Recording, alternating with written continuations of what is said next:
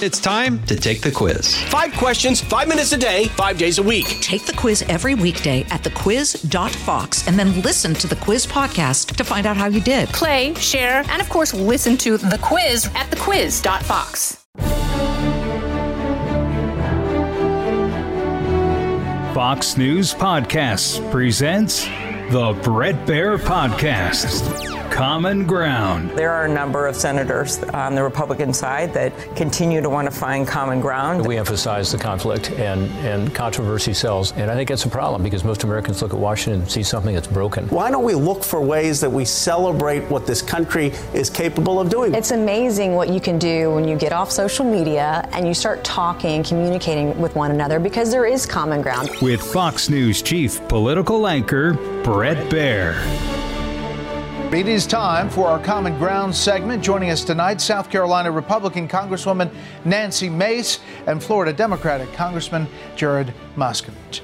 Thank you so much for being here. You have a number of things that uh, you share common ground on, but this is pretty urgent in that it's happening this next week, and that is the United Nations General Assembly and your efforts to try to not have the Iranian president come. You sent a letter to President Biden on the uh, General Assembly saying, considering his appalling human rights violations and his government's ongoing efforts to assassinate U.S. citizens, we must not offer an offender the privilege of setting foot on U.S. soil or the validation of speaking at the United Nations. Their presence in the U.S. or at the UN is not only inappropriate, but also potentially dangerous. For you all, a big deal, Congressman?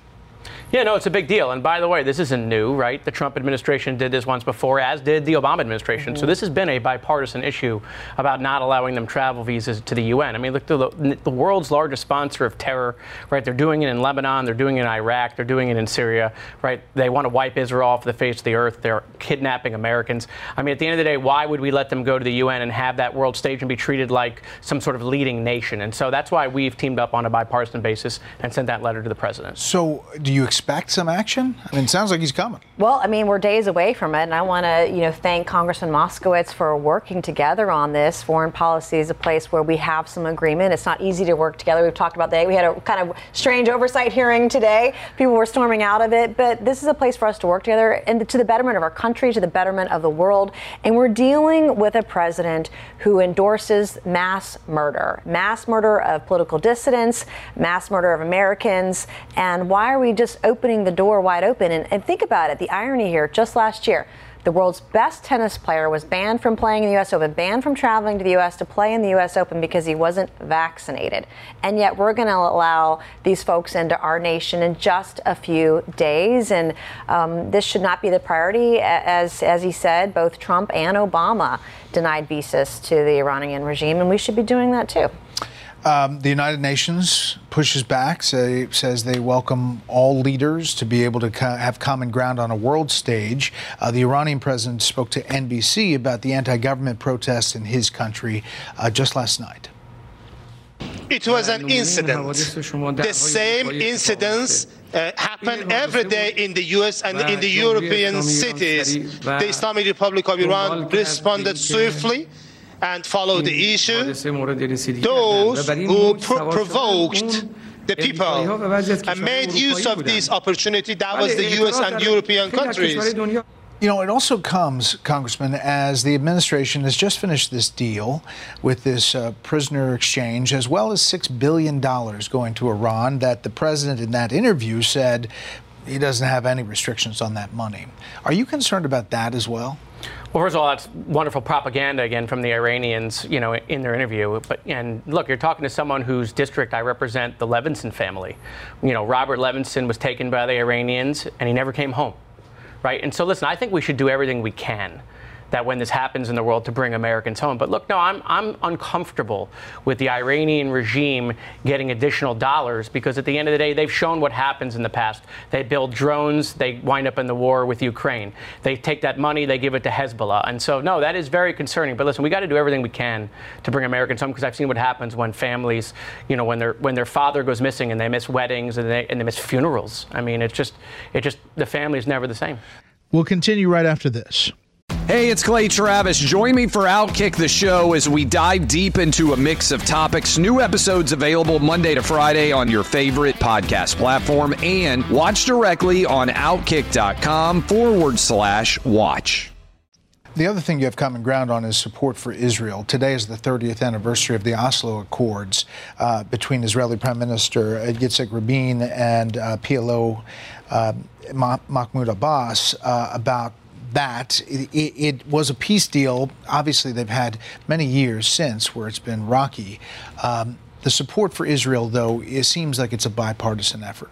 And, and it absolutely should be a bipartisan effort. It largely is in Congress. But the one thing I did want to add about the deal on Monday that the administration made, I think it's one thing to have a prisoner swap.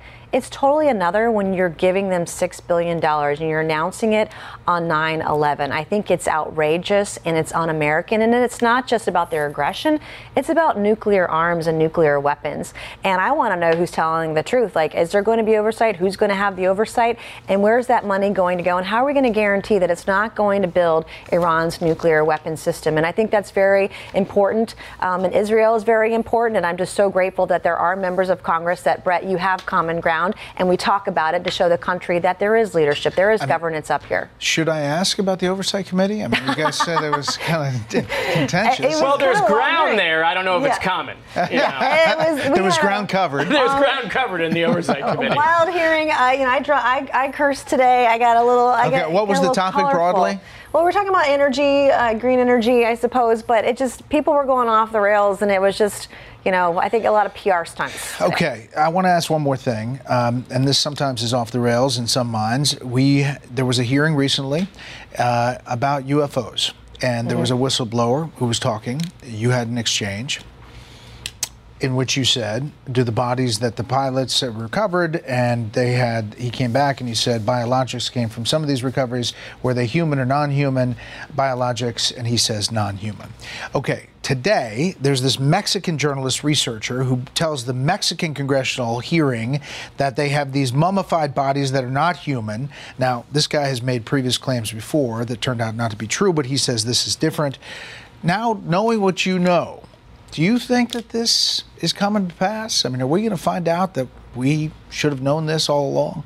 Well, I, if if there are bodies out there, I want I got to see it for myself. I have to see it to believe it. I got to touch it, put my hands on it. But the one thing about the UAP hearing was one of the most bipartisan hearings. Congressman Moskowitz, his questions were truly on point, both sides, Republicans and Democrats alike. Uh, I don't know what non human biologics are. We're, I would like to learn more. I would like to, I'm trying right now to get the clearances to get some of those witnesses into a SCIF to be able to come back to us and brief us on some of the classified information they could not share.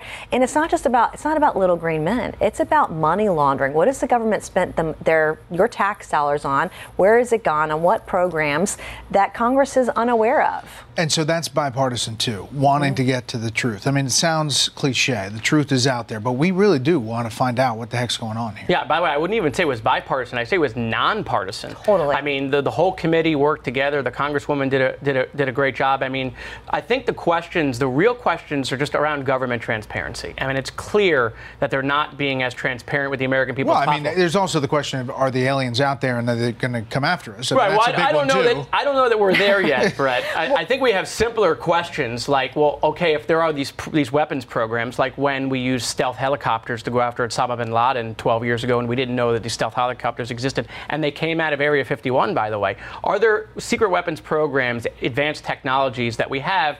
That how are they getting funded? Right. So there are funding questions. And then listen, Mr. Grush worked in this department that looks at this stuff. The U.S. government has admitted there's 170 instances of UAPs they can't explain. So there is more thread to pull here. I don't know that uh, this, this, those sandcastle people that they showed. I'm not there yet, but but I think there is there is bipartisan agreement that there is more that the government knows that they're not telling the American people. Well, we applaud it. Listen, we asked the question at a GOP debate, and uh, my kids loved it. By the way, okay, all we wanted to know if you were going to ask about aliens. Yeah, that was it. and, and Christie came back out actually the next day and, and said that he, he wants to look into it. There you go. Well, thank you very much for being a part of Common Ground. I should say, two time for both of you. That's pretty. Yeah. That's a lot of common ground. It happens. Thank you.